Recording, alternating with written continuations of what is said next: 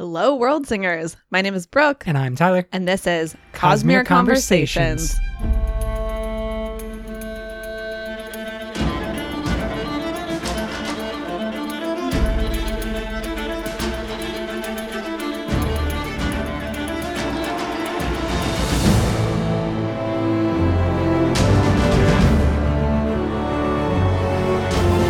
It is a great time to be a Cosmere fan, friends.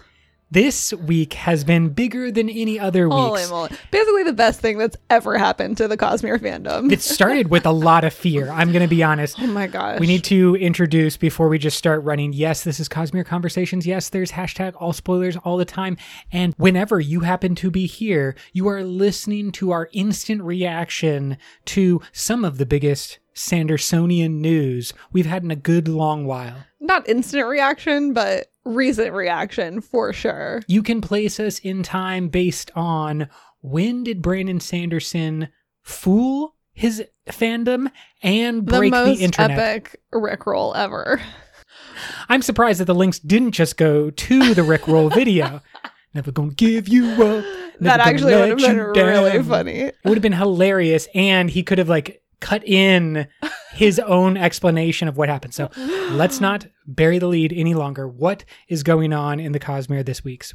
Well, in case you, listener, have been living under a rock or something for the last week, Brandon Sanderson began by stating that he had some big news to tell us that he had been putting off for a while in an affect that was very serious. He was incredibly serious. His YouTube post, the YouTube image for the video was just him kind of staring intently at the camera with a somber face. he looked like he was announcing that he was quitting writing or something. Literally was- all day on Monday, we were just like, what's happening? is he gonna take a break from writing? Maybe he's gonna finish Stormlight Archive and then like not write anything for a couple of years. Maybe he's gonna stop talking to his fans. Yeah, we Maybe- were oh, big speculation on that. Maybe he's gonna exert copyright power and we're That not gonna be able to have this from. podcast anymore. It's like he is gonna he needs to finally start cracking the whip a little bit on copyright. You can't have people running around with Cosmere in the title. Spiraling for the entire day. I'm Which pretty is- sure like before we went to bed, we were still like, man, what do you think Brandon's announcement is gonna be? just like it was i hope it's not something really bad Yeah. like it would have been totally understandable for a lot of things to be announced and mainly everyone was just hoping that it wasn't something bad and brandon had to come back on to Yeah. the interwebs after his first announcement and be like everything is fine i've made some decisions that have allowed me to be in a good place so thank you for your concern but everything is a-okay and this man is just he's april foolsing us before Oh my April. gosh. Yeah. Well, and people mentioned that on the internet too. They were like, it's not April 1st. So, like, I don't know what's going on. It can't possibly be a joke. It was a joke. The man was fooling us all. The rug has been yanked from under Someone us. give him his Oscar. he deserves it. Yeah. I mean, at least an Emmy. Like we would just give the man I some was so anxious. And then that was immediately replaced by incredible joy because we are going to be getting four new books. He's written five. That was the secret. That was what he needed to do for himself. The little bit of self care that Brandon Yeah. needed to do was to write five books in betwixt all of the other book writing that he has done over the last two years. He's like, look, we all responded to the pandemic in our own way. And Some I responded out. characteristically. He wrote like, more. that is true. And so when we were looking at a long drought with some sporadic Cosmere updates, a couple of non Cosmere but Sanderson updates, now there is There's just a great year of Sanderson A to look real forward to. life Sanders Avalanche. It's happening. The Sanders Avalanche is coming in 2023. We have to get through. We do still have to get through this year. So no bad stuff. No more bad stuff in 2022. We need to make it to 2023 because Brandon will be releasing four books, three of them which are in the Cosmere. And again, if you did not hear, because he was making news literally in the New York Times and like the Washington Post. Yeah, like really big news outlets were like, fantasy author raises tons of money. And I was like how he's just- oh, that's me. We, we that's me. like a fan, a true fandom. It, when there is any success, it is our success. When the football team wins, everybody wins. so weird to have our little corner of the internet like suddenly thrust into the spotlight where I felt like I could actually explain our podcast to people and just be like, "Oh, you know that author who's like been making headlines all week? That's me. I podcast about him." That's us. We spend all of our money on him. Yeah, we basically. are part of the nearly twenty million dollars. I think it's over Brandon's- 20 yeah, million now. Obviously, it's going up all the time. But he set out with the hope in three weeks to raise one million dollars. He hit that in like twenty five minutes, Yeah. and then he just continued to roll on hour after hour, day after day. Within three days, he had broken all the Kickstarter records and now sits comfortably in the lead of number one Kickstarter of all time for this kind of release strategy that is unique. And I want to at least mention its uniqueness. Mhm. The way that Brandon is planning on doing this release is kind of a subscription box formula. Everybody is obviously very familiar with your bark boxes Oh, and your gosh. Hello Freshes, all those ads you hear on other podcasts and not on this one. Thank you very much. You can find us on Patreon. Is done because of the enjoyment that we know people have when it's just like set it and forget it. And for 2023, you can get these books coming quarterly Yeah. in any format that you so desire, be it Kindle or ebook, audiobook, or a very special, almost leather bound esque Yeah, hardcover. just a fancy hardcover. I really like that he has so many options for how to get these books and the option to like get all of them if you want or like different types of bundles and I was watching uh his live stream after the announcement and he said his philosophy is basically that if you've paid for the book like those words are now yours. You should be able to read them, consume them in whatever way you want for the rest of your life. And I just found that really awesome. It's definitely got old school internet vibes. I am certainly of an era where the pirate's life is me. And uh, I strongly believe in the words that Brandon Sanderson is throwing out. Yeah, and just like we all know what it's like to form such significant relationships with books and uh to be able to own them and have them and keep and that share them. relationship yeah with the the book the words the story is so vital and important and special and is something that he's fostering anyway there's our gush about the news of the week We will be strongly looking forward and absolutely covering all of the different releases. Well, at least the three that are Cosmere specific. We will definitely be talking about in a great amount of detail. brandon is also releasing initial chapters of these books over the next couple of weeks in typical cosmere conversations fashion we will not be reading or consuming the released chapters. We prefer to go into the stories pretty cold with just knowing maybe like title and rough uh, outline of kind of what the book is about, just like we would for any other Sanderson book. So that's our game plan. Don't expect any uh, spoilers for those types of books on the podcast. Yeah, this in in the movie world there are individuals who like to review all of the different trailers from the teaser trailer of 60 seconds all the way up through the ones that are like 4 minute long trailers and basically do the entire plot. We go into the movie cold and we go into the Sandersonian I mean, I like series. a good, I like a good teaser trailer of yeah, just yeah, like that first one. you know, give me a taste. Like, let me know kind of what's up. But, like, yeah, I hate it when you get the entire plot in a trailer and then you're like, well, why do I need to watch this now? And so we don't even entertain that philosophy. We don't even go down that road, even with the big releases, and certainly not with these one off stories. But I am really excited to know if these books become the foundation for series or worlds that Brandon is going to return to. Are they one offs done for complete like fun? yeah, my and- impression is that they're one offs. Um, and what he said is that they are stories that he probably wouldn't have gotten to write in the Mhm. Cosmere otherwise. So I get the impression they're not going to be spiraling into anything bigger, but they are going to add to the Cosmere in a way that we may not have gotten otherwise. Love it. Can't believe it. We are more excited for this next year now, Yeah. knowing this. It's Hurry just, up, let's get through 2022. while we're in 2022, while we're in the right now, we want to go over probably some of the more important characters in the Cosmere that sometimes get left behind because they are easily forgotten, we'll say. And I am, of course, talking about the five scholars from Warbreaker. This is a listener requested episode, and I am so glad that someone requested it because we really have not talked about the five scholars at all on the podcast, even though we've done a couple of like Warbreaker episodes, Nalthis episodes. We talk about I talk about Vasher, Vasher all the time. all the time. so this was kind of cool to really dive into the five scholars.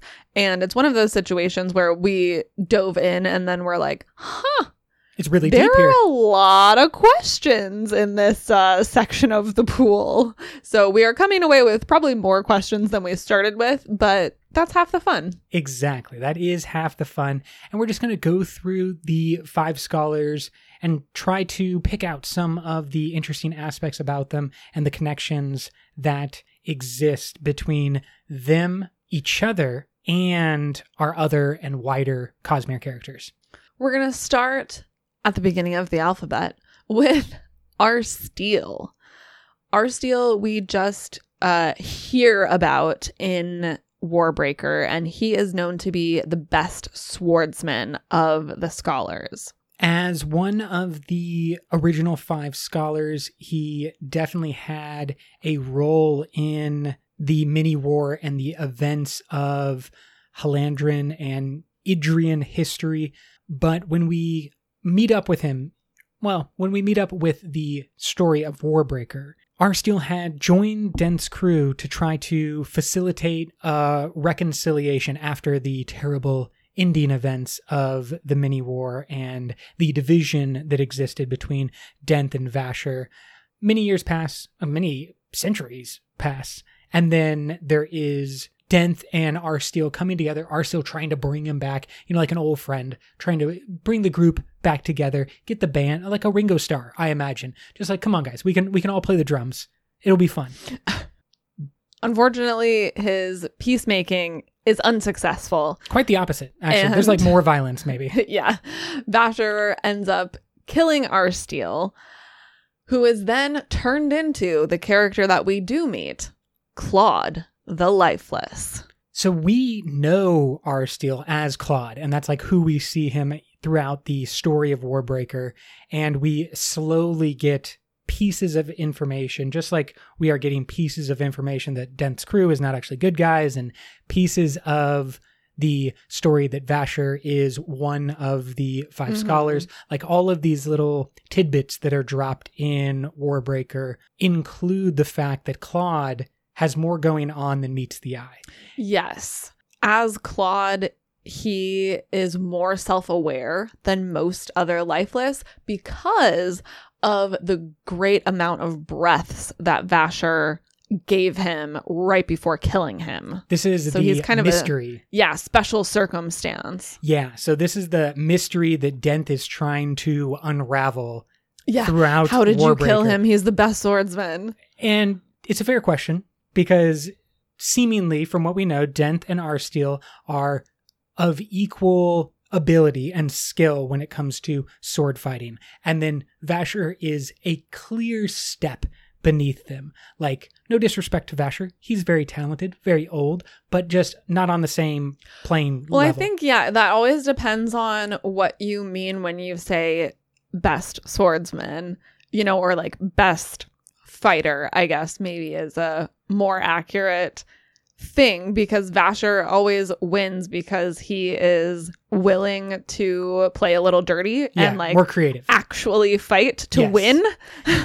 So the Whereas, difference like, between a duelist and a warrior, kind of. kind of, yeah. Arsteel seems to have been like clearly a fantastic duelist, but Mm. Vasher is the person who is a warrior and who is going to survive any conflict. Yeah, like they might have more skill with a sword, but if you're just talking about who wins a battle, like Vasher will do Clearly, whatever he- he, needs to to win, And he has the and he continues Yes. to. but that is the mystery that is unveiled near the end, where Denth then dies in the same fashion, where Vasher dumps a bunch of breath into the individual he is fighting, causing that moment of ecstasy mixed with like an inability to focus. They lose their concentration. That's when Vasher strikes, killing both Arsteel and Denth. But what we learn about Arsteel is that that dumping of a tremendous amount of breath and investiture right before his death creates what I think is a cognitive shadow. And this Oh. is my speculation hmm. that I want to introduce. You think he's a cognitive shadow inside a dead body? Correctamundo. Absolutely. So I don't know if that.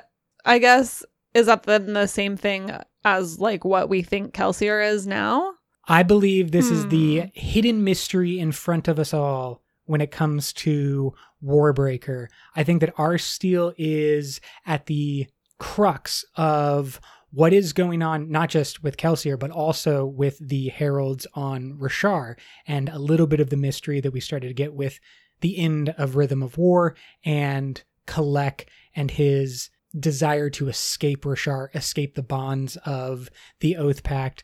I feel like what we know about Arsteel is that a bunch of breath was dumped into him. In a similar way, Kelsier, as you mentioned, had a bunch of investiture in the Mhm. moment of his Mhm. death. And what we then saw from Kelsier in Mistborn Secret History is that that creates a cognitive shadow that is able to resist moving on into the beyond. I wonder if there is a difference though, because Kelsier is doing so voluntarily. And it seems like Arsteel, the investiture would give him the ability to linger for Mhm, longer linger, yeah. in the cognitive realm. However, if he then if his body was then given a command that turns him into a lifeless, you know, someone alive on Nalthis is doing that. It's like not necessarily his choice. So I'm imagining that his cognitive shadow would then kind of get like pulled back into somewhat the physical realm.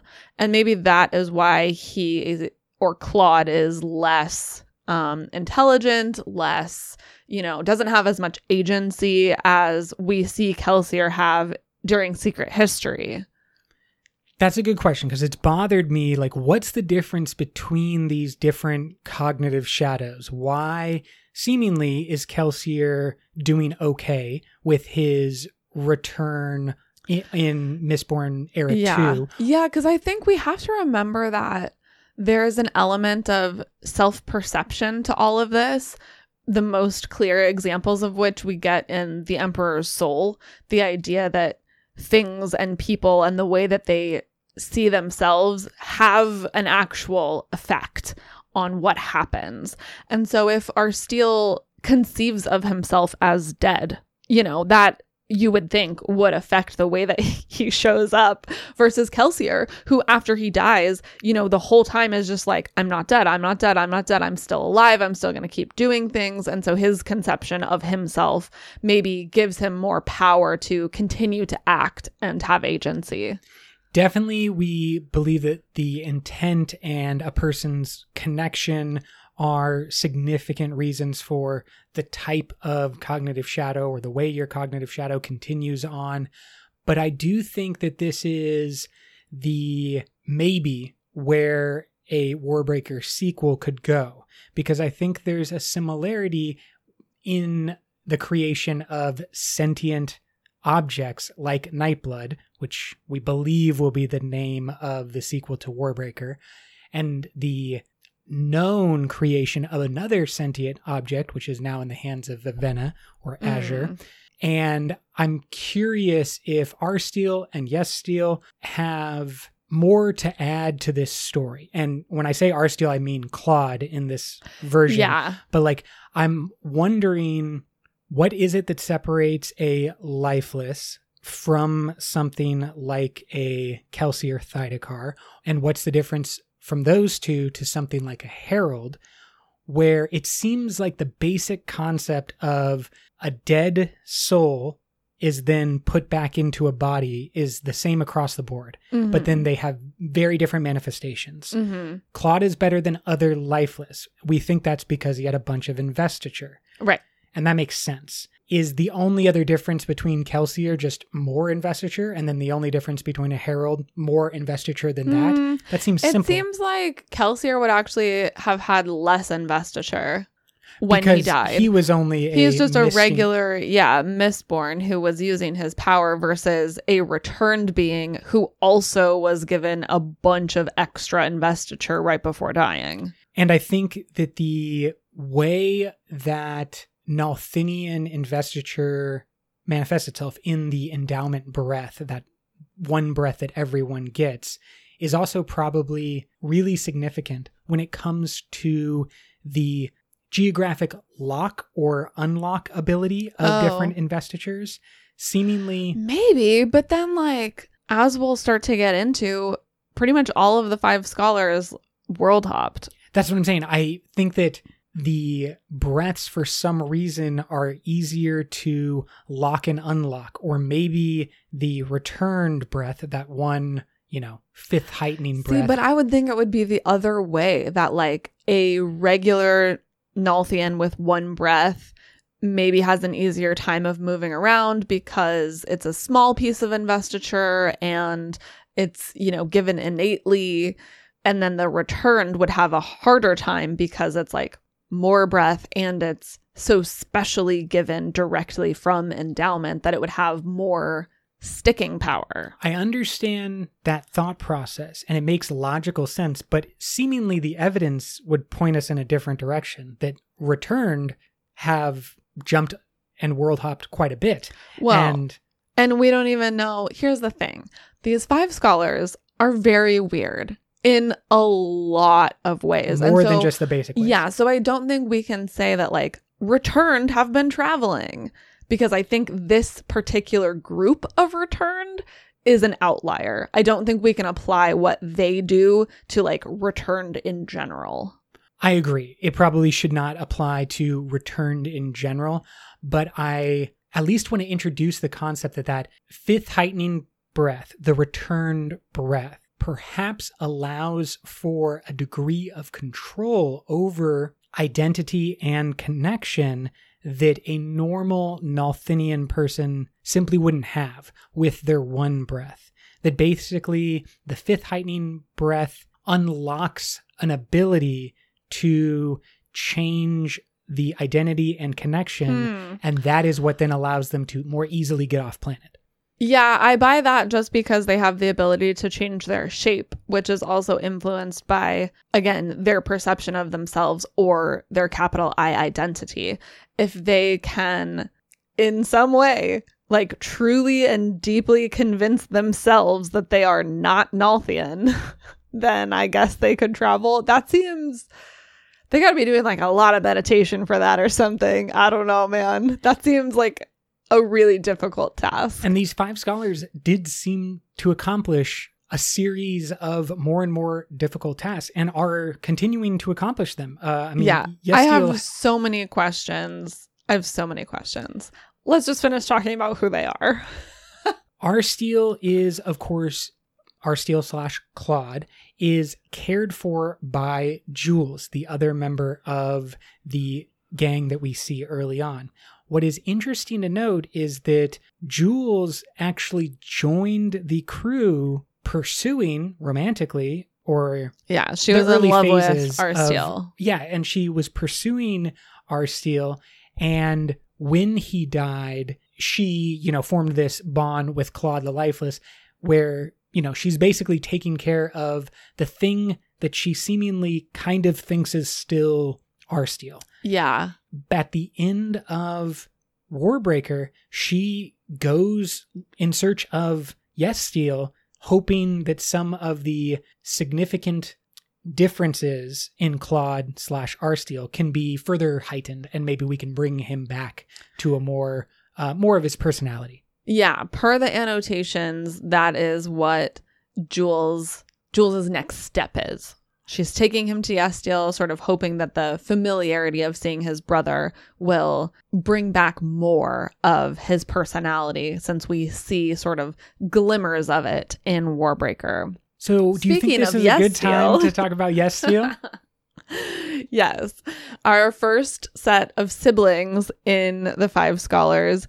Yesteel is the brother of Arsteel. He is also the discoverer of ichor alcohol, which is the sort of blood-ish solution for a lifeless uh, that allows the lifeless to be active for longer without requiring additional breaths. And it also makes uh, awakening a lifeless much cheaper in terms of breath requirements.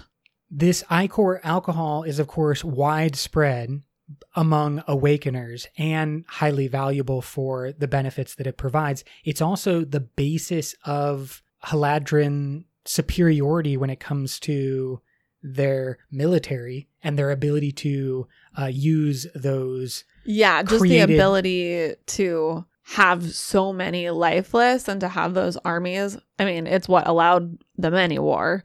And what we fear going forward will allow future conflict because Yesteel has been working in secret to develop an even stronger version of Ichor alcohol. That is now- the word on the street Exactly, that Vasher has there. heard. But Yestiel is considered a master of lifeless commands and is also a fan of stealth. He's known to be very sneaky, which is how he has been like in hiding for all of these years. Thatcher has only heard recently that, well, he hears a rumor that he believes is about Yesteel. He believes he has been recruited by a new tyrant in the Huth and Kuth uh, kingdoms. Which is super fun to say, and we should just do that as much as possible. I think it's weird. it is incredibly weird. And then uh Yesteel also secretly learned how Vasher and Shashara created Nightblood. So he is another person who knows That specific secret. that specific, yeah, secret that has been very closely guarded. And per word of Brandon, if Vasher had not awakened Kalad's phantoms in Warbreaker, and if Lightsong had not saved the God King, Yesteel would have come to the aid of Idris and told them the secret of how to awaken Steel. And per Brandon, quote, the world would have burned, end quote. which is always one of those things of like what was what did they even do what was the purpose of all of this here we have from brandon himself he's just like they prevented the world Like, from it would burning. have been real bad. interesting that Yesteel would have taken such sides but it is important to remember that these individuals these five scholars have a long long lives and their motivations are different Mhm. from any of just the standard characters that we know of And we don't hear a ton about Yesteel in terms of like personality or personal convictions. In that way, he kind of reminds me of Ishar on Roshar, just kind of a hidden figure in another country, sort of like working behind the scenes for possibly something nefarious. Let's go to the woman that is holding down the five scholars, the one that, in many respects, everything else circles around. And that is Shashara. She was known as Glory Singer. That was her returned name. And she is also Denth's sister. What is probably the most important thing about Shashara's purpose in Warbreaker or the history of Warbreaker is that it is her who publicly reveals the secret command that the five scholars had created to awaken lifeless with a single breath. Yes, And which this- again, like, led to the Manywar, led to the ability of kingdoms to have these huge armies of lifeless. And it's not something that she regrets doing. Like she believed that that was the correct move, and she was further going to give more of the secrets away. She seems very much in the vein of uh, Black Widow in after the events of Captain America Winter Soldier, where she's just like given out all of the different secrets of S.H.I.E.L.D., just like S.H.I.E.L.D. is bad. That kind of seems like Shashara's vibe. She's just dishing to the world all the stuff that the five scholars are inventing. Yeah, she seems to have a philosophy that sort of scientific knowledge belongs to the people. Maybe that they have some type of, uh, you know, moral obligation to reveal their scientific findings to the world, which is questionable in many circumstances. It's interesting because I'm wondering if it is more about the quote unquote morality or if it is a intellectual if it is done for intellectual reasons if it is Yeah. something like she loves science and wants all knowledge to be spread and there to be no restrictions and she just has a, a little bit of that uh, you know college minded naivete that we all do of just like everything should be free man or if she is somehow bound by a little bit of guilt in these creations where it's just like we shouldn't be do we shouldn't have Oh, she, access to this much power Doesn't trust them to be the only ones who know. and so she's Mm. she's creating kind of like an exhaust for the maybe bad stuff that the five scholars are creating she's like throwing some of that back out uh, to kind of just like push it off them a little bit I actually want to give her a little bit of a harsher edge because I do wonder how much of it is altruistic and how much of it is ego. Shashar was known to have sort of a competitive relationship with Yesteel in terms of scholarship. For example, she was sort of upset that he came up with Ichor alcohol first. And so I wonder if her desire to spread to the world her research and her scientific discoveries is just a little bit of like, I want everyone to know that I'm the one who did it. that's definitely the negative side of the equation but i think also like a possible more realistic one where these even someone who may be devoted as a scholar or a scientist they're not above ego like ego is not out of the question I at think all ego plays a huge part in certainly in our own world Yeah, yes. yeah, yeah, yeah. I'm just saying of like human beings. of course, Shashar is also married to Vasher, and there is the tragic story of them working together to create Nightblood, and then uh, Shashara being killed by her husband for trying or wanting to reveal that secret to the world. And we don't actually ever see this specific scene. It's not shown in flashbacks. We don't get the moment or the breakdown play by play of what exactly happened. But we have to imagine that this husband and wife duo who spent who knows how many hours and personal bits of sacrifice that they gave up in order to create Nightblood, then being unwoven by that creation and then the question of like what do we do with it? When during the Manywar shashar uses nightblood on the field of battle. Yes. and that is the first time that it's like full powers are shown and where it sickens vasher and makes him want to you know hide everything away. It kind of empowers or gives Shashar a lot of confidence in this idea of no, we need to spread this knowledge. Like everyone needs access to sentient weapons like this. Yeah, which is weird. And so it would be nice to see a little bit more like accurately what happens in those moments versus only hearing it hearsay through Vasher. Through Vasher or through Denth, both of whom Yeah. are very emotionally connected and biased. very biased. But I wonder, I also think it's weird that Nightblood mentions that Sh- Shashara kind of had this maternal, like optimistic view of Nightblood and thought that Nightblood could develop and she said be like a poet or a scholar, just like a human could be. So I don't know. I just feel like she has some questionable stances. I think that's absolutely accurate. And I think the fact that the fact that she was willing to die, assumingly knowing that she like couldn't beat Vasher in a fight, and also assuming that he clearly spelled out what was going to happen or at least hinted what was going he could have just stabbed her in the middle of the night that's fine but like i think that my imagination of the thing is hey we have this difference of opinion and it's come to a breaking point of yeah, like, like, if you're gonna do this, I I will will kill you. exactly and then she was like i'm going to do this and then he killed her Yeah. with nightblood Yeah. and so I feel person who is that connected to their ideology, whatever their ideology happens to be, is maybe not the most trustworthy person. Yeah. But I also think what we learn from Warbreaker is that we probably shouldn't trust any of these individuals and their retellings of what happened, whether that be Vasher or Denth or Shashara. And hopefully we get more direct evidence of that actual moment and the decisions that were made by these five scholars. I want to go on just a tiny little tangent here Take me away to tangent time.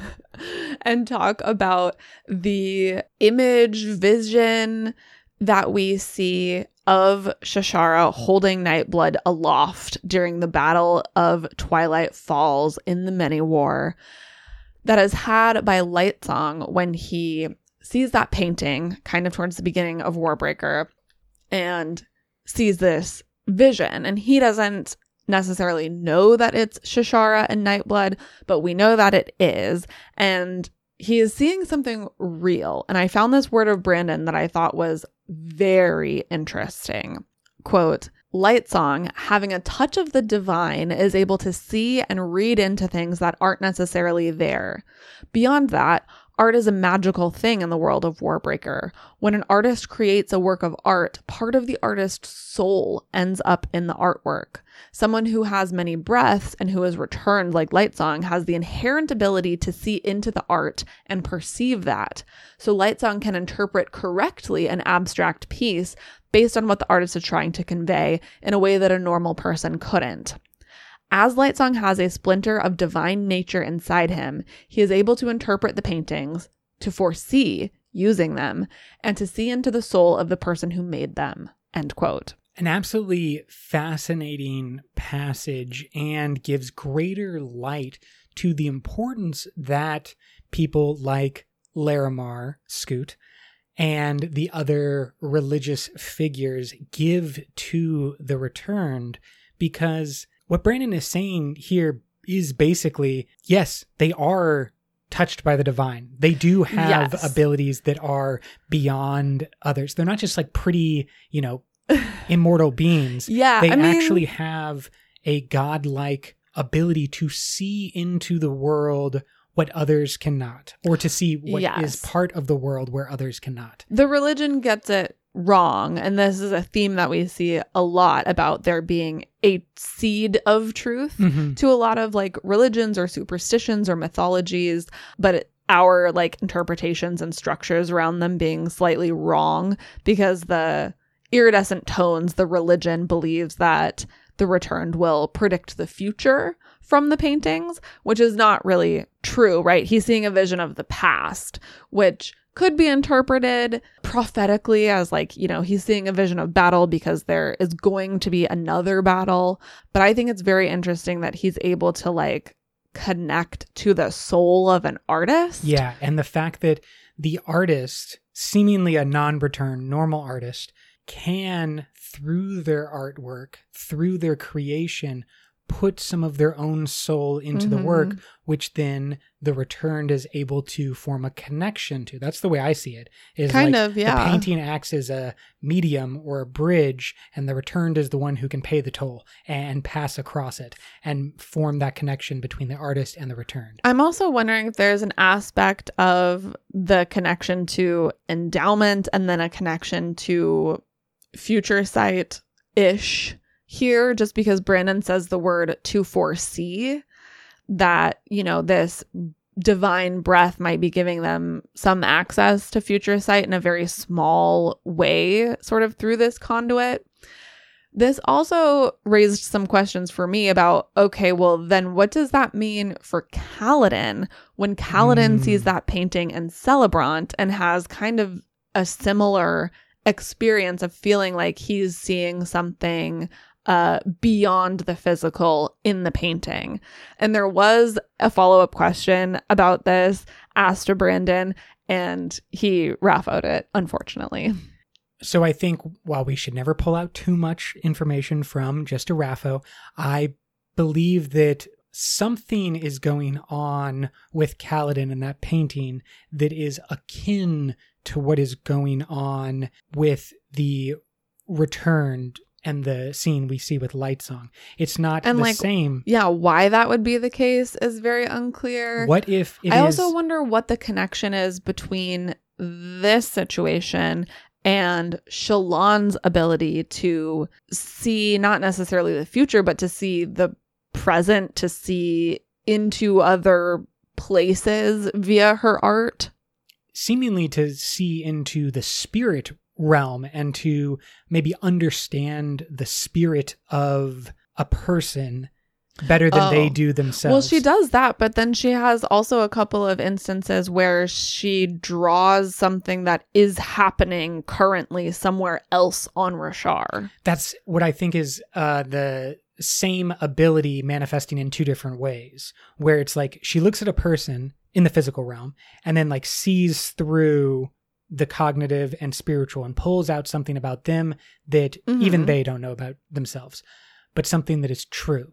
And another part of her ability may be to, you know, see a space, a, a physical location, and the events that are going on Mhm. in real time. Right. Uh, you know, what's that called? Astral projection? Is that the concept? I don't. I don't know if that's, That's exactly what I'm thinking about, but Yeah, like your spirit is sent to a different place. yeah, she kind of seems to like send, maybe very quickly send her spirit out, grab a flash as she does her artistic flash of a different location, and then is able to draw it.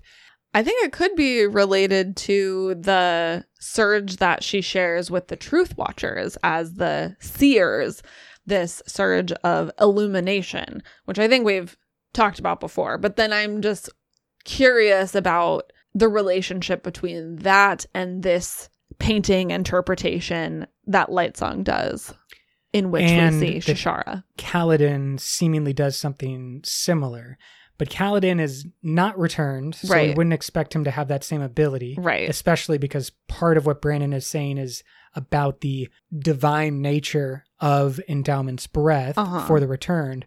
What if a returned painter is able to do some of the things that Brandon's talking about there, where they can Oh, put just like themselves into the painting on the reverse side, sort of. kind of like they can uh, create for any viewer that is significantly we'll say invested a connection it's like an open-ended one where lightsong Right. is normally initiating the connection here it's done into the painting and then just like shining beacon out there The only problem with that theory is that I'm pretty sure it's meant to be the same painting. is it really meant to be the exact same painting Yes. okay i always thought that it was i thought i'd looked up that it was a different painting like with a lot of yellow and blue more than red I well, I read a word of Brandon today that said he intended it to be the same painting, but he wasn't sure if he actually wrote it properly. Interesting. Okay. Fair enough. I'll was go like, with I would have to go back and look at the descriptions, but I did intend them to be the same. Okay, that's fine. We'll, we'll say that they are the same because that's what Brandon said. My memory was that I'd already looked into this and I like compare word by word. I'm like, these are not the same paintings. They cannot be. I remember that as well. But then I think we also have to make some allowance for like creative interpretation. And when you and I look at the same painting, we will see different things and even like not notice certain colors that are in the painting. I've had that experience where someone will say like, "Wow, I really love the pink spots in that painting." And like I haven't even seen the pink and I'm you know, then have a moment of being like, "Oh, I didn't even realize that was there." So, it could just be that Kaladin is noticing different aspects of the painting than Lightsong was. An excellent interpretation. Artistic interpretation, kids. Okay, let's come back from our tangent and move on to Denth, or as he is sometimes known, VaraTreledees. which is a great name. I love VaraTreledees. It's got like too a long. it's got a sing songness that I really appreciate. VaraTreledees. and I find that fun. Denth is very blunt. It's just kind It of It is. Denth. It suits him. it does indeed suit him. We know that Denth is Shashar's brother, driven to a revenging anger by her death. You know, hating Vasher, hating the situation that they seemingly, from his perspective, that like Vasher corrupted or influenced Shashar in negative ways. I mean, I think he's just mad that she's dead. absolutely. I think it's very clear cut of just like, you killed my You sister. killed my sister. I'm very upset now. My name is VaraTreledees. You killed my sister. Prepare to die. That's exactly, but not cool because I like that guy in The Princess Bride. Yes, thank you. What is so interesting about Denth, other than the, of course, fantastic reveal in Warbreaker itself, which we've talked a lot about, but the way that Denth from the beginning is telling Vivenna not to trust them, that she can't go into this city or this situation with uh, naivete. He's so upfront about what is going on and the manner in which the gang itself is fooling her when you go back and reread it.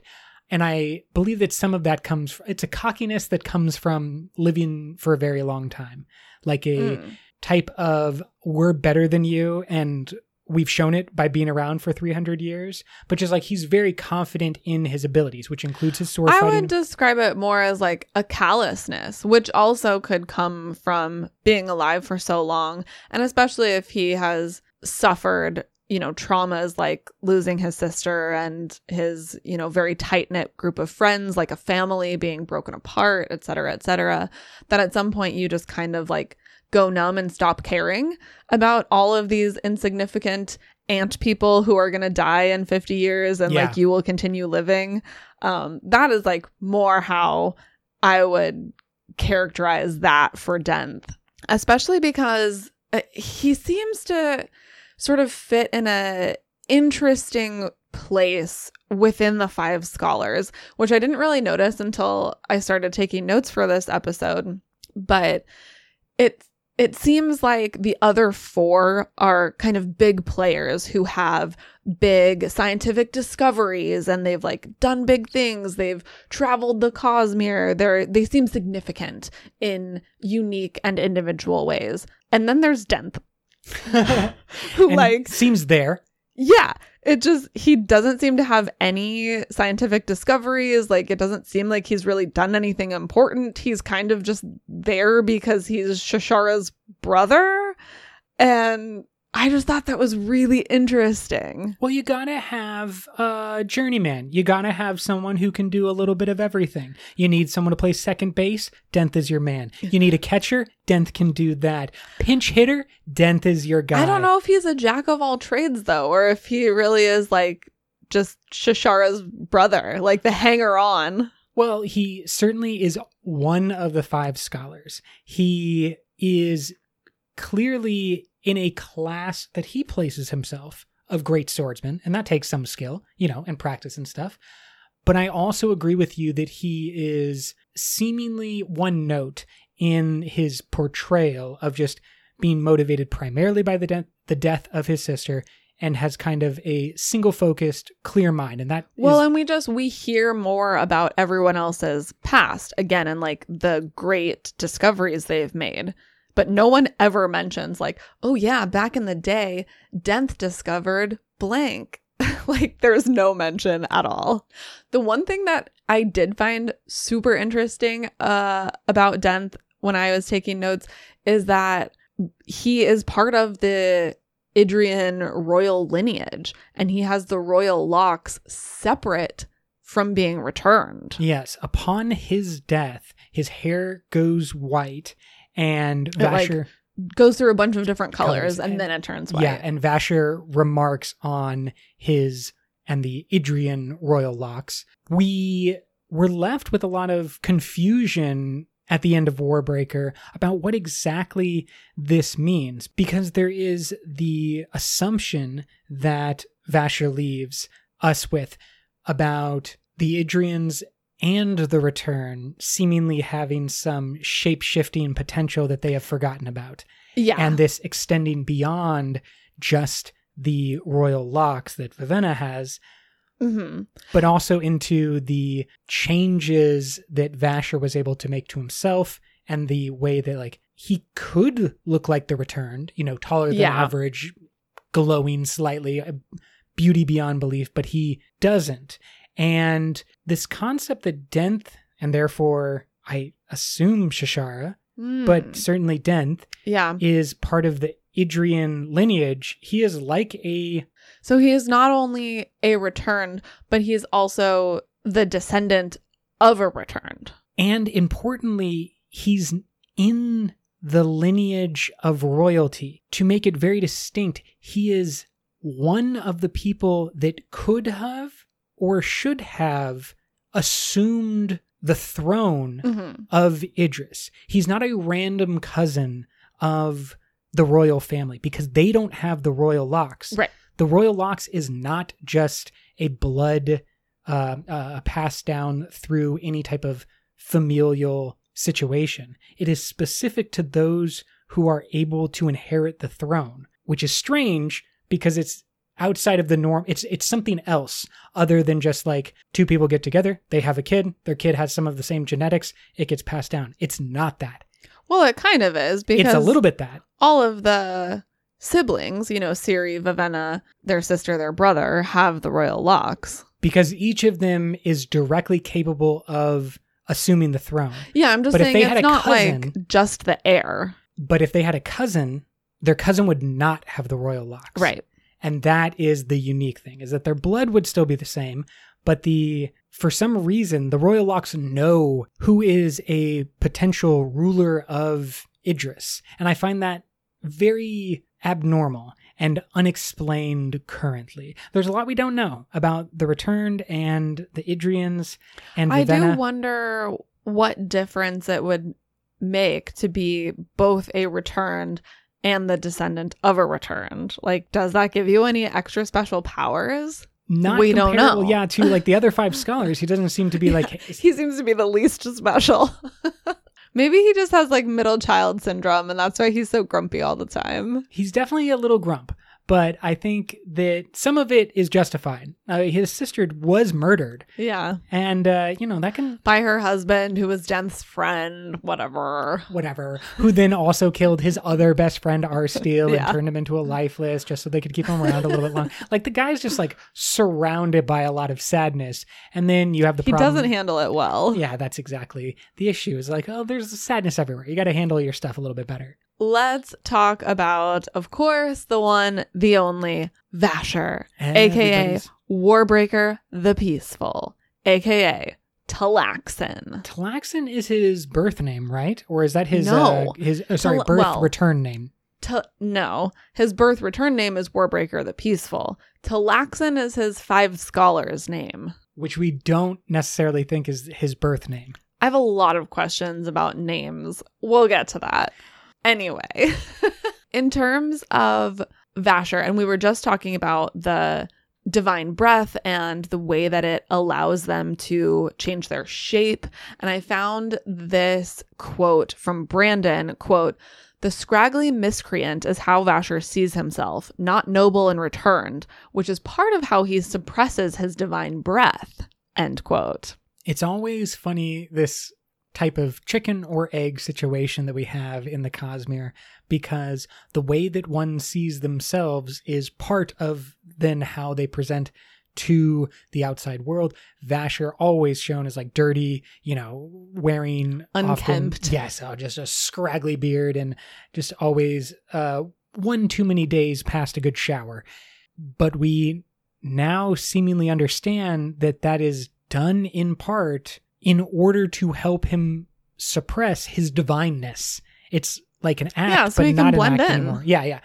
But it's it's not that just like he's I at least this is my interpretation. It's not that he is simply wearing a costume to blend in. Right. No, he really sees himself that way.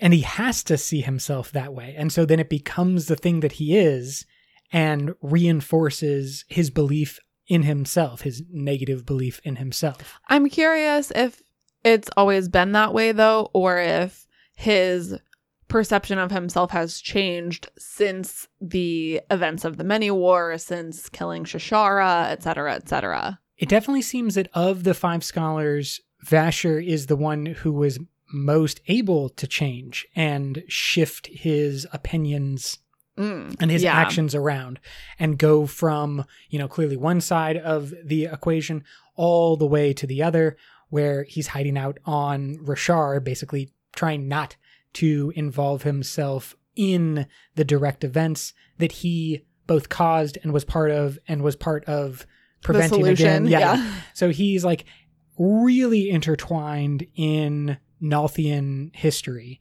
and probably what's going on in their present, though we don't have a good understanding that because we don't have the sequel.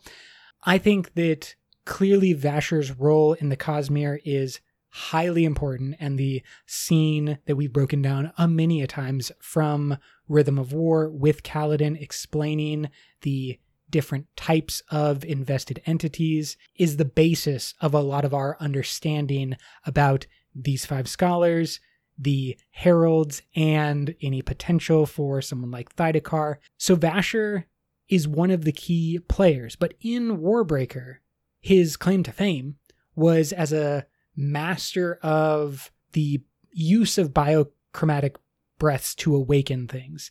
Yeah, that seems to be his specialty. Shashara and Yesteel and Arsteel are all said to be sort of masters of like commands of inventing commands for different things. And then obviously you've got the the Ichor Ichor alcohol for the lifeless.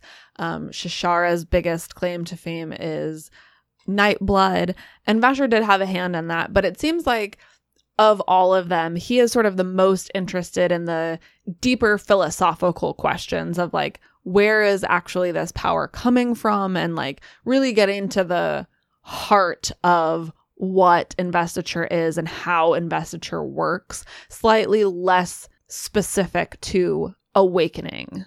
And this is what we see from Vasher in a single moment in Warbreaker that now, because of what happened to Hoid at the end of Rhythm of War, we see with a new eye and a lot of importance. Vasher is able to manipulate the memories Oh, right. of a small child in Warbreaker. And what you were just talking about, being more interested in the philosophy of where this power comes from and what it actually means to have a breath. And if that breath can be manipulated by oneself, can it be manipulated by someone outside of oneself? Vasher seemingly does that to the young girl, but then what we see with Hoid, who has somehow stored part of his memories in breaths, is that a significantly invested entity like a shard can change those memories, can adjust Mm-hmm. those breaths in some way that change the memories. And this is where Vasher's interests, you know, become more of like a Cosmere question than just a Warbreaker question of what is this power? That's a great question. And I think that Vasher, Vasher's style reminds me a little bit more of the original vessels who were searching for Adonalsium and eventually shattered Adonalsium because of the the kind of focus on the broader impacts and the, the deeper questions and, and kind of going straight to the source in a way that other people don't even think to. Like all of the other, except for Denth, all of the other five scholars that we've talked about very clearly became like masters of the obvious. You had people who awakened things, and so Shar was like, Well, I'm going to awaken the thing that nobody else can awaken. And you had the lifeless being developed to become more and more perfect through the use of Ichor alcohol and through the commands that allowed them to be more and more complicated. But Vasher seemingly went broad with his scope. And that is why, by the time we get to Rhythm of War, he's so philosophical in what he thinks he is, what he thinks. I mean, he has a very negative take on his situation. Yeah. And what I find interesting is that Brandon has stated that, quote, Vasher has not accomplished what he was returned to do and hasn't really had the chance to do so End quote. That fact to me is interesting is that if all returned Yeah. are sent back for a reason, and we think given a choice to come back, like the way we've talked about it before is that they die, endowment holds up a little bit of future sight and is like, you can go back and help with this circumstance. Do you want to? And someone either says yes or no. And if they say yes, then they Mhm. become a returned. So Vasher, if everything else was the same, and maybe it wasn't, but if everything else was the same for Vasher, he was presented with that same question, said yes, and then for hundreds and hundreds of years, as long as his life happens to be, he hasn't had the opportunity to do that thing yet. And so what is he waiting for? And we've talked a little bit about like maybe the original intent of the returned was that they were supposed to do something more immediate, Mhm. you know, which is why they only have naturally a one week lifespan and they're sort of artificially being kept alive by the religion. And then I had this thought of like, well, we know that future sight is not perfect, even for a shard. Mhm. They see a range of possibilities. Or it can be blocked from seeing certain possibilities, like a Right. Renarin. Yeah, like there's a lot more variables than just this is going to happen in the future and then Mm. this person is going to take this action in order to help with that thing. And so you would think that there would be the possibility that X event that you've come back for doesn't end up happening. And then you're just left out in the yonder. Just yeah, and then I guess out. like I mean naturally you die, I guess, you know, after your 1 week lifetime if we're talking about this sort of artificial life being extended type thing. Naturally you would just die and be like, well, you know, I came back to try to help, but they didn't actually need my help. And I just think that's so interesting because now you're ending up with these returned who then are just chilling. I mean, maybe he's waiting for the event, but like maybe it already passed, or maybe it's just never going to happen because time has worked out differently. That's certainly fair speculation. Like, I don't have any way to counter that or any type of qualm to throw up with that.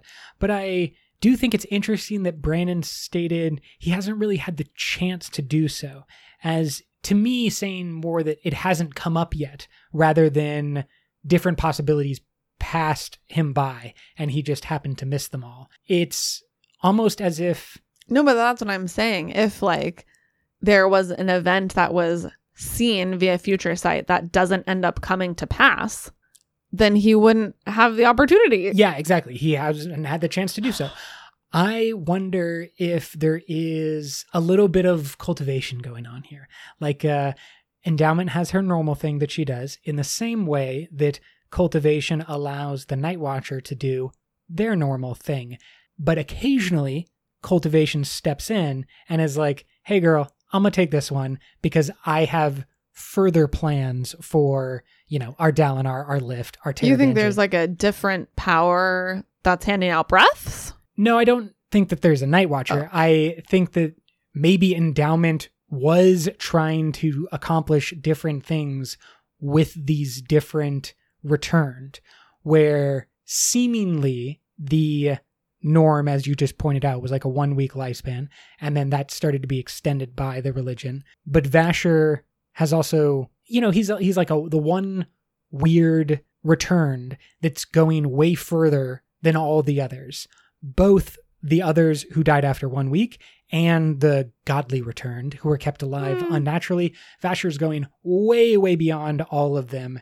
And maybe that was done purposefully by endowment in the same way that a cultivation would step in and be like, actually, I need to push Dalinar in this specific path. The only argument that I see for that is the weird fact that this particular group of five scholars, for some reason, has two different sets of siblings that, for some reason, remember that they're siblings. There's That's the never been only- an explanation about this. Exactly. That's the only thing that like tickles my mind in terms of maybe endowment being uh like maybe she didn't give them a choice these particular people maybe she was just like nope you i need you you shall return and be special and then knowing that they are special, you know, gives them that incentive to go out and try to do all of the inventing or innovations that allows them to come up with all of these different magic systems. Like if you were told by God that you were special, then Yeah. it's going to be a pretty big motivator I for mean, you. see, this is the thing. Ah, and we don't have any answers to these questions. Theoretically, we will learn more about the five scholars and more about Nightblood and like all of the origins of these things in the Warbreaker sequel. But as of right now, I just have so many questions about how this came about. Like, were the iridescent tones and the religion the same as we see them in Warbreaker, where all of the returned gods are just lounging around, and then for some reason, just these five returned were like, I'm kind of bored. Let's do some science. Or, like, you know, or were they set aside more to a- be a tool of the god or the shard? yeah, like, was the situation different? Like, maybe they were just living regularly. I don't like, why did they choose scholarship? A, how did they find each other? Why are they siblings? And how did they remember that they were siblings? Like, is Vasher supposed to have a sibling? Why aren't there six? Now we come back to my problem with odd numbers. Everything has to be even in the Cosmere, or it throws off the so far balance that exists. Yeah, like Vasher sticks out like a sore thumb because he doesn't have any relations in this group. I mean, except for his wife. That's uh, the one pretty strong relation. Well, But I understand what you're saying. He lacks that other pair that seemingly existed for the other scholars. And then in terms of the siblings, did they return together? Like, did they die at the same time and then return at the same time? Or did they return at different times and then find each other and again remember somehow that they're siblings? I think these are all good questions. I don't have answers to them. If you were hoping for answers, you've come to the wrong answers. place. I have Let's so many questions. Go to ask more questions. Yes. This time about everybody's favorite sentient sword, Mr. Nightblood. Oh, yeah. I have a lot of questions about Nightblood, mostly stemming from this quote from the annotations. Quote, Nightblood is named for the smoke he leaks, and he originally had a different name when he was created. Vasher himself dubbed the sword Nightblood after he used it to kill the woman he loved. The blackness that leaks out is actually corrupted and consumed breaths, the ones that Nightblood leeches off of anyone who draws him. End quote. I have so many questions. Like, does this mean that Nightblood became corrupted when he was used to kill Shashara? Was he leaking smoke before that? Was he leaking anything other than smoke before that? Right. Because it seems he had like 10,000 breaths. So, like, is that enough to produce the smoke, or is that only for his sentience? And is the smoke something else? Like the extra consumed breaths that he gets from. per Vasher, Nightblood is like a returned in that he must consume breaths in order to sustain himself. For Nightblood, that only applies when he is drawn. So when he is inside of his sheath, that is like, like a a, a pause button. Yeah, yeah. Yeah, where he doesn't need to consume any breaths, but as soon as he's drawn, like a returned, he has to feed. Oh my gosh, he's such a twisted corruption of what they did. And of course, why they did it is because they had world hopped. They had traveled to Roshar and seen a shard blade, which we know is a reflection and a manipulation of an honor blade, which seemingly is probably another type of manipulation from an even more powerful weapon above that. Yeah, I think it was just meant to reproduce the surges from Ashyn.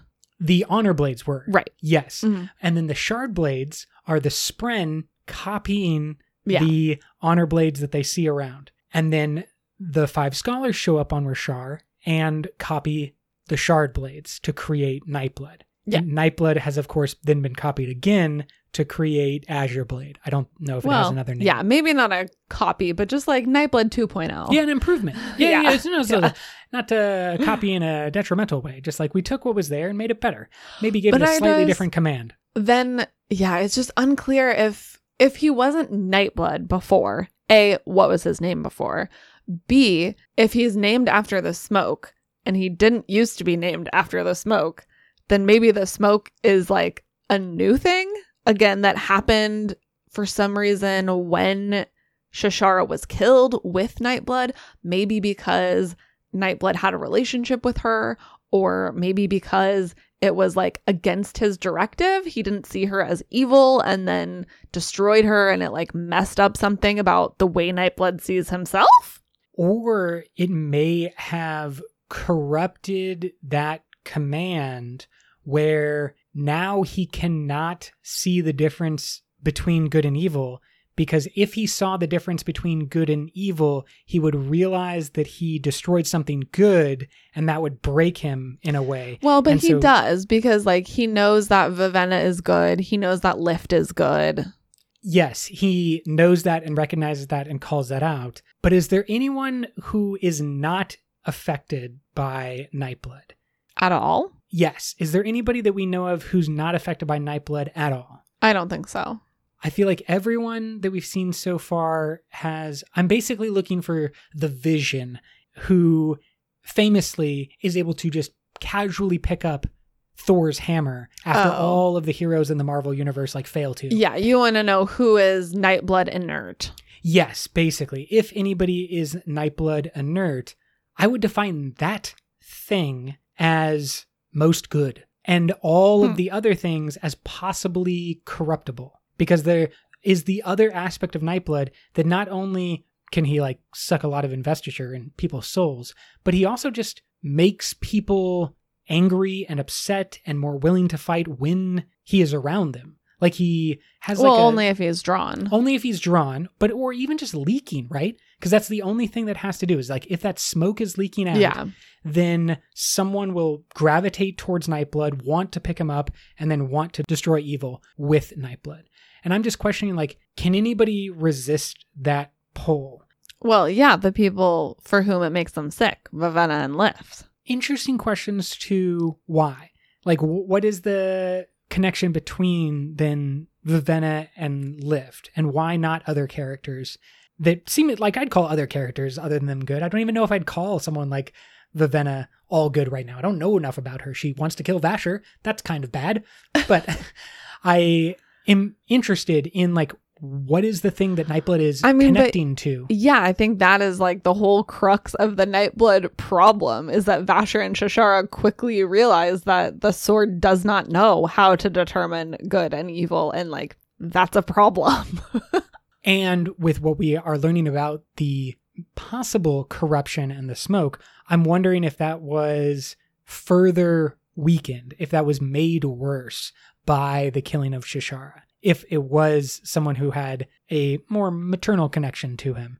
And then you, Yeah. you kill your mom. That's like that's a big thing. Yeah. And it might break your psyche a little bit. And then you can't really focus on the whole good and evil question because then you would realize that you yourself are evil. You'd have to destroy Hmm. yourself. yeah, that that's a good point. That does kind of wrap you up. it's a tangled web that the Nightblood weaves.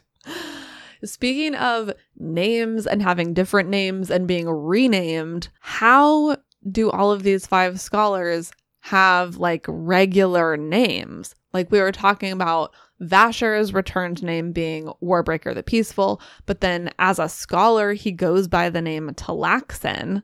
Obviously, he changes his name a few times after that as well, but even just the names that we're calling these people Arsteel, Yesteel, Shashara did they name themselves after becoming returned and decided they didn't want to go by their returned names anymore?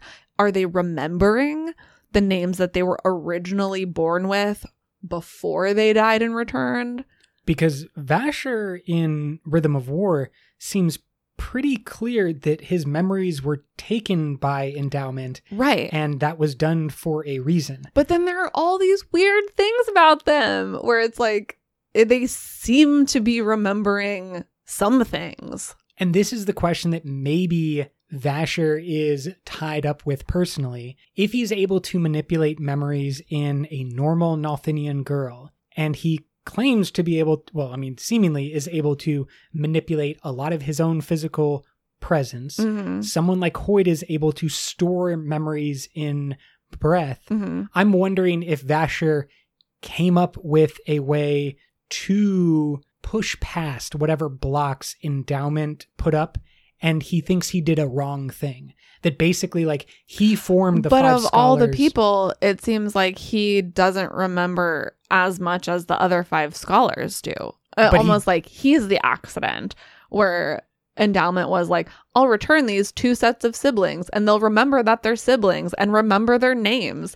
And then there's Vasher. No, okay, so what if it's Vasher? We don't know this for sure, but hypothetically, what if Vasher's the first one and realizes the way to remember? Like Lightsong, he was heavily motivated by wanting to remember his past. Okay. Maybe Vasher was similarly motivated, and that's the thing that he figured out, and that leads him down his slightly more philosophical leanings throughout all of the different parts we see.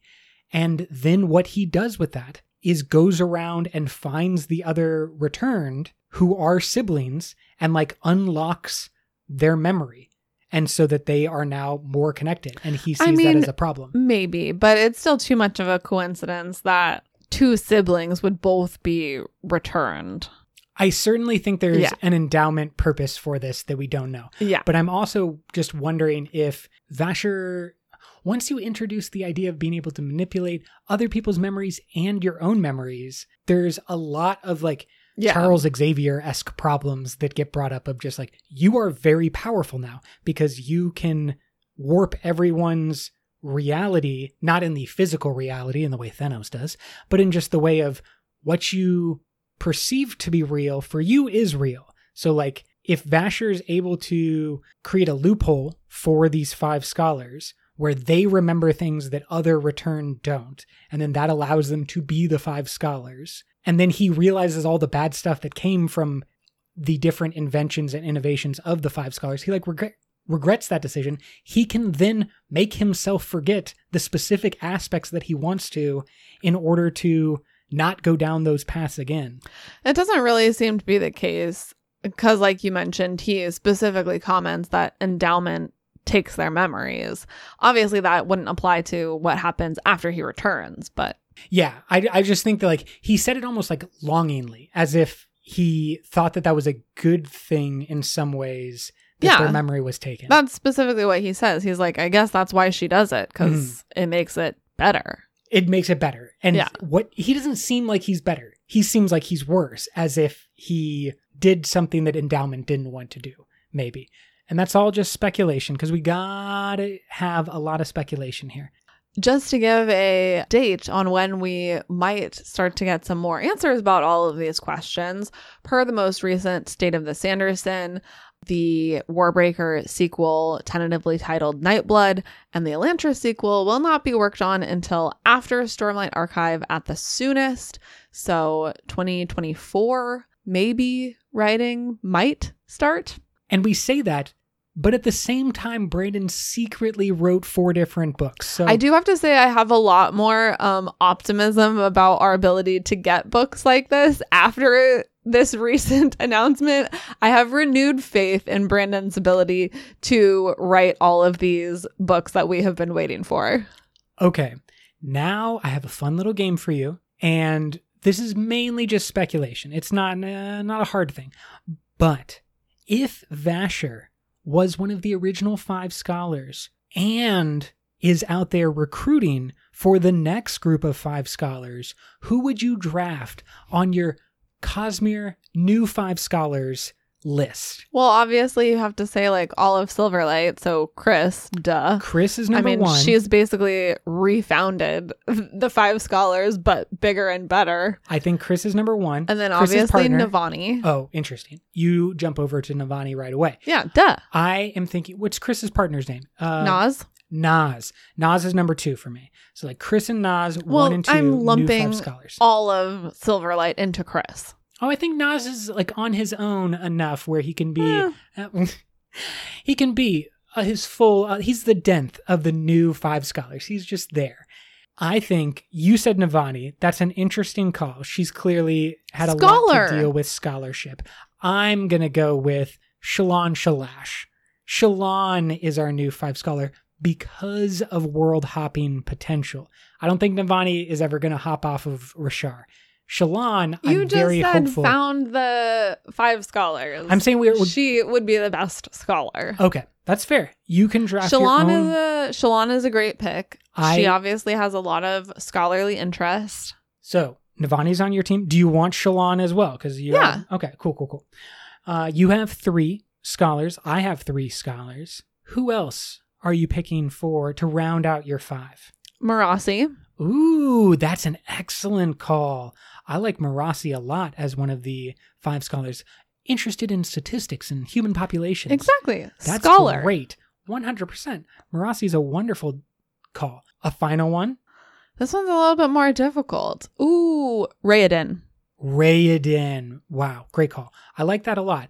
I think that maybe Renarin could be one of my five scholars. Hmm, yeah, that's not a bad call. And I have a tiny bit of hope. This is out there, definitely. Okay.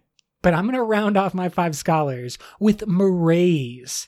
Interested Oh. in the entirety of the Hmm, Cosmere Yeah, and really looking for all those different mysteries.